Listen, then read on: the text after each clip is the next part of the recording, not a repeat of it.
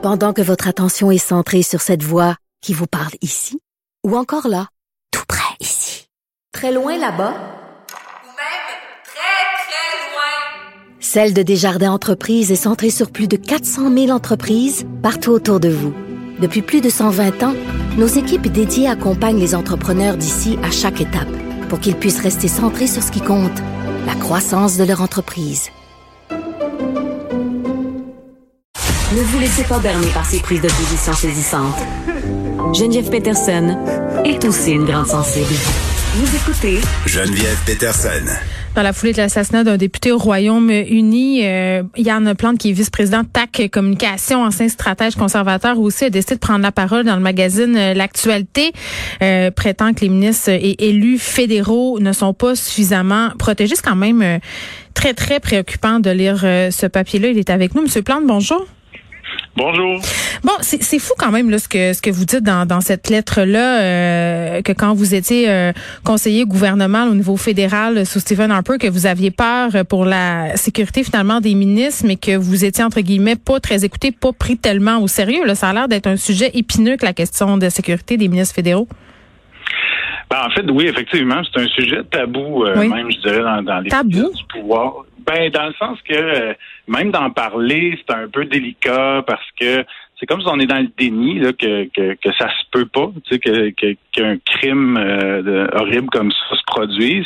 Mais euh, c'est une des premières choses, moi, qui m'a frappé quand je suis arrivé dans l'entourage Mm. d'un ministre, peut-être parce que j'avais le prisme québécois où nos ministres euh, au gouvernement du Québec là, sont entourés de gardes du corps et ils ont une protection policière 24 heures sur 24. Oui. Alors c'est sûr qu'on arrive au niveau fédéral et on constate que c'est pas la même chose. C'est particulier.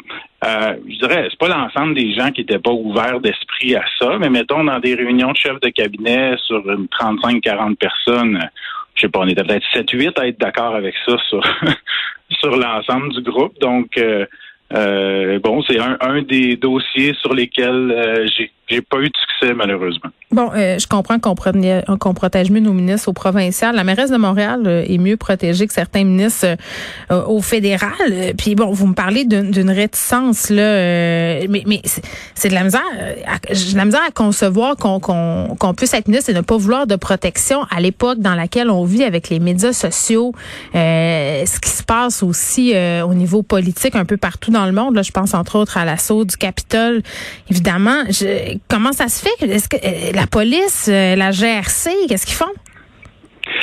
Ben, c'est une excellente question. Puis moi aussi, ça m'a toujours dépassé un peu. Euh, de mon expérience, Oui. il y avait toujours deux raisons principales qui revenaient à ça. Puis Mm. je tiens à dire, hein, c'est pas la faute de la GRC, c'est effectivement les politiciens eux-mêmes là, qui sont réfractaires à ça. La première grande raison qu'on disait toujours, c'est que Mm. c'était contre les valeurs canadiennes d'avoir des euh, des gardes du corps autour des ministres parce qu'ils doivent demeurer accessibles à la population. Puis ça, ça vient un peu des symboles que nos politiciens, particulièrement anglophones, euh, ont sentent le besoin pour se différencier des États-Unis.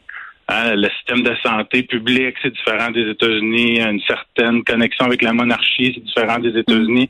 Un peu comme nous, avec la langue française, on se distingue du reste du Canada. Ouais. Nos amis du Canada anglais cherchent beaucoup de ces symboles-là pour être différents des États-Unis. Donc, on, on nous répétait souvent, c'est pas dans les valeurs canadiennes. Le deuxième argument qui revenait toujours, c'est ben ça coûte bien trop cher, puis euh, le coût politique pour ça aussi, ça va être dur à expliquer à la population, etc. Moi, pour moi, tout ça est de la foutaise. Puis, à un moment donné, il faut que tu, faut que tu arrêtes de faire l'autre, de jouer à l'autruche. Ces risques-là existent, ces menaces-là existent. Je disais Yves-François Blanchet qui disait en 2020, quand il y a eu des tentatives d'arrestation Ouais. citoyenne là, sur différents policiers, il disait on n'en parle pas publiquement, mais on reçoit des menaces comme ça tous les jours. Alors, à un moment donné, il faut se questionner aussi là, Ouais. euh, sur la suite des choses. Donc, Mm. c'est particulier, mais effectivement, euh, les politiciens euh, semblent plutôt réfractaires à, s'octroyer plus de, de sécurité eux-mêmes. Et moi, j'étais sidérée, M. Plante, là, lors de la dernière campagne électorale, que des gens aient pu s'approcher aussi près de Justin Trudeau euh, pour lui lancer de la garnotte, comme on dit en bon québécois. là. Mhm.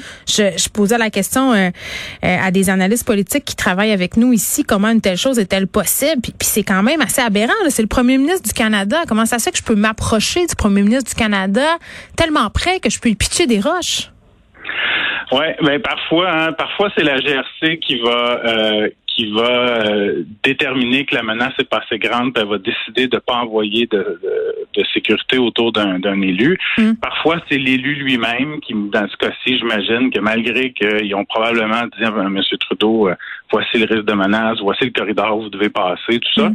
En pleine campagne électorale, M. Trudeau, c'est sa force, je pense, les bains de foule, a probablement fait le choix d'aller quand même vers la foule. Il a peut-être pas suivi nécessairement le corridor que la GRC voulait qu'il prenne.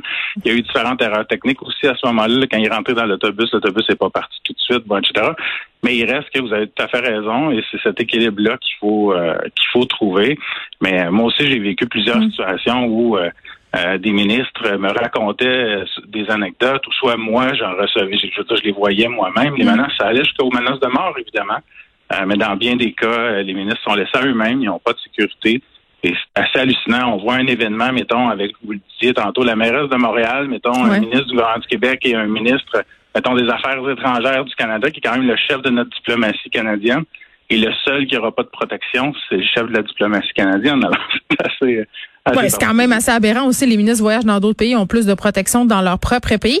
Et, et un truc qui m'a vraiment, euh, qui m'a vraiment interpellé dans votre texte, euh, vous confiez qu'à défaut d'avoir une protection complète là pour la personne dont vous vous occupez, vous embauchiez des personnes euh, anciens combattants, des, membres actifs de la réserve des forces canadiennes, euh, des forces armées, pour être chauffeur. comment on, on, fait ça dans une définition de tâche? Excusez, faudrait que vous conduisiez, mais si vous aviez des petits skills en kung fu, ça ferait bien.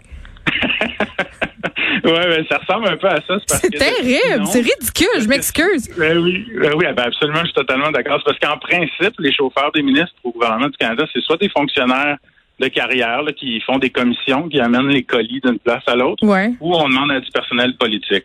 Alors moi, je me disais, bon, OK, je peux visiblement, je gagnerai jamais ce débat-là à l'interne. Donc, j'avais proposé au ministre, on va essayer de trouver... Euh, des anciens combattants ou un, militaire actif, puis euh, dans l'entrevue, on va discuter avec, écoute, ça fait partie des risques, puis euh, tu sais, on, s'attend à ce que euh, dans un cas comme ça, tu vas, tu vas faire ce que tu peux pour protéger le ministre, puis normalement, c'est des gens qui ont une loyauté très, très grande envers leur pays, là, ces gens-là, donc il pas besoin de faire de dessin, là, quand ça se produisait.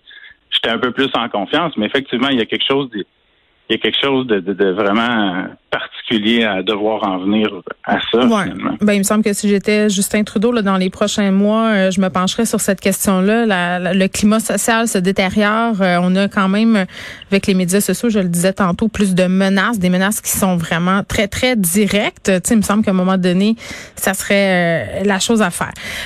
Parlons du discours euh, d'ouverture, si vous le voulez bien. Là, euh, Yann Plante, ça va commencer euh, dans quelques instants. Là, François Legault, qui va bon s'adresser à nous là, pour nous présenter son plan de match là, en fin de semaine. le prix La Plume sur les médias sociaux. il a publié, ben pas lui, là, son équipe, un vidéo sur ce qui s'en venait, le monde de demain. Là, il y a, l'aspect politique, là, évidemment, dans ce discours d'ouverture-là, mais moi, je m'intéresse surtout à l'aspect relations publiques. À quoi ça sert de faire un discours comme celui-là, celui qu'on s'apprête à entendre dans quelques instants, euh, d'un point de vue de relations publiques, là, un an avant les élections?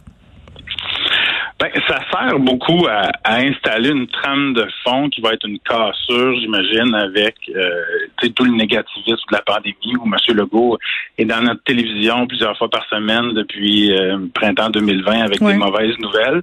Puis d'installer une trame de fond qui va le suivre jusqu'aux prochaines élections. On va être plus positif, on va être davantage sur les priorités du gouvernement, sur ce qui anime M. Legault, des raisons pourquoi il se lève le matin pour mmh. gouverner la province. Ouais. Et et c'est un guide pour l'ensemble du gouvernement aussi, hein, parce que là, tous les fonctionnaires, tous les conseils politiques, les ministres, ils reçoivent l'espèce de les balises de euh, ce dans quoi ils ont le droit de travailler pour la prochaine année.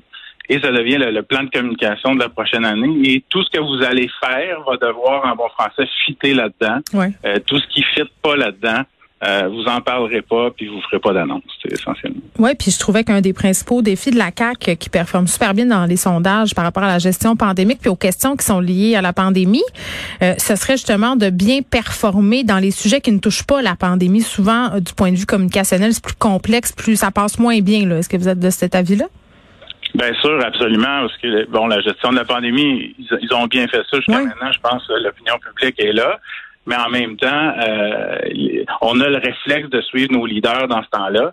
Alors que quand on arrive dans les dossiers plus routiniers ou la poutine quotidienne du gouvernement, il y a beaucoup plus de probabilités que sur chaque décision qu'ils vont prendre, euh, la population va être plus divisée qu'elle ne l'a été sur, euh, sur la pandémie. Ben c'est sûr. Puis là, on va avoir aussi toutes sortes de problèmes euh, économiques. Là, la fameuse vidéo qu'on a.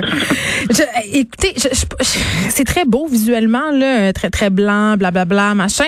Mais justement, c'est des monsieur blancs d'un certain âge. je, je sais pas quel branding la CAC veut se donner avec ça ou quel branding on veut confirmer. Là, qu'est-ce que vous en avez pensé de cette vidéo-là?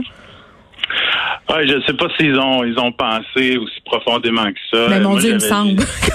Non, non, je sais, non, mais, j'ai l'impression qu'il y a beaucoup une culture du culte là au, oui, hein? du, premier ministre en ce moment. Moi, c'est ce qui m'a frappé plus dans la vidéo où c'est beaucoup autour de lui. le sauveur. Oui. Le sauveur. La CAQ, c'est François Legault. Finalement, François Legault, c'est la CAQ. Et puis, il y avait beaucoup de ça. Euh, ça m'a pas frappé. Là, je vais vous avouer, je l'ai regardé juste une fois. Mais euh, bon, euh, j'ai l'impression que le, branding de la CAC pour la prochaine année et pour la prochaine élection va beaucoup tourner autour euh, du leadership de, de M. Legault. Puis au niveau des thèmes qu'on devrait aborder, ce serait quoi? Parce qu'évidemment, l'économie, c'est ce qui nous vient en tête en premier. Beaucoup de personnes disent, votre que la CAC s'attarde aux questions environnementales davantage, nous prouve que c'est un gouvernement qui se préoccupe vraiment de ces questions-là. Est-ce que vous êtes d'accord avec ça? Ouais, je pense que c'est ça commence à être difficile de remporter des élections au Québec euh, sans adresser ces questions-là. Dans la vidéo d'hier, j'ai retenu qu'il y avait quatre grands thèmes. Là, on nous a parlé de en finir avec la pandémie, l'économie, les jeunes et la, la fierté, la langue. J'ai pas, j'ai pas entendu euh, sauf erreur qui parlait d'environnement dans la vidéo. Ça veut pas dire qu'il en parlera pas tout à l'heure. Mais il y avait envoyé des armes, Monsieur Plante. Ouais, bon, on peut dire ça. Alors, mais, mais j'ai l'impression que les, les quatre grands thèmes euh, ouais du discours inaugural vont ressembler à ce qu'on a vu dans la vidéo. Euh, bon, ben on, on, on s'en peut plus. On va préparer notre popcorn. Ça commence euh, dans quelques instants. Yann Plante, merci. C'était super le fun de vous parler, vice-président de TAC, euh, ces stratèges conservateurs.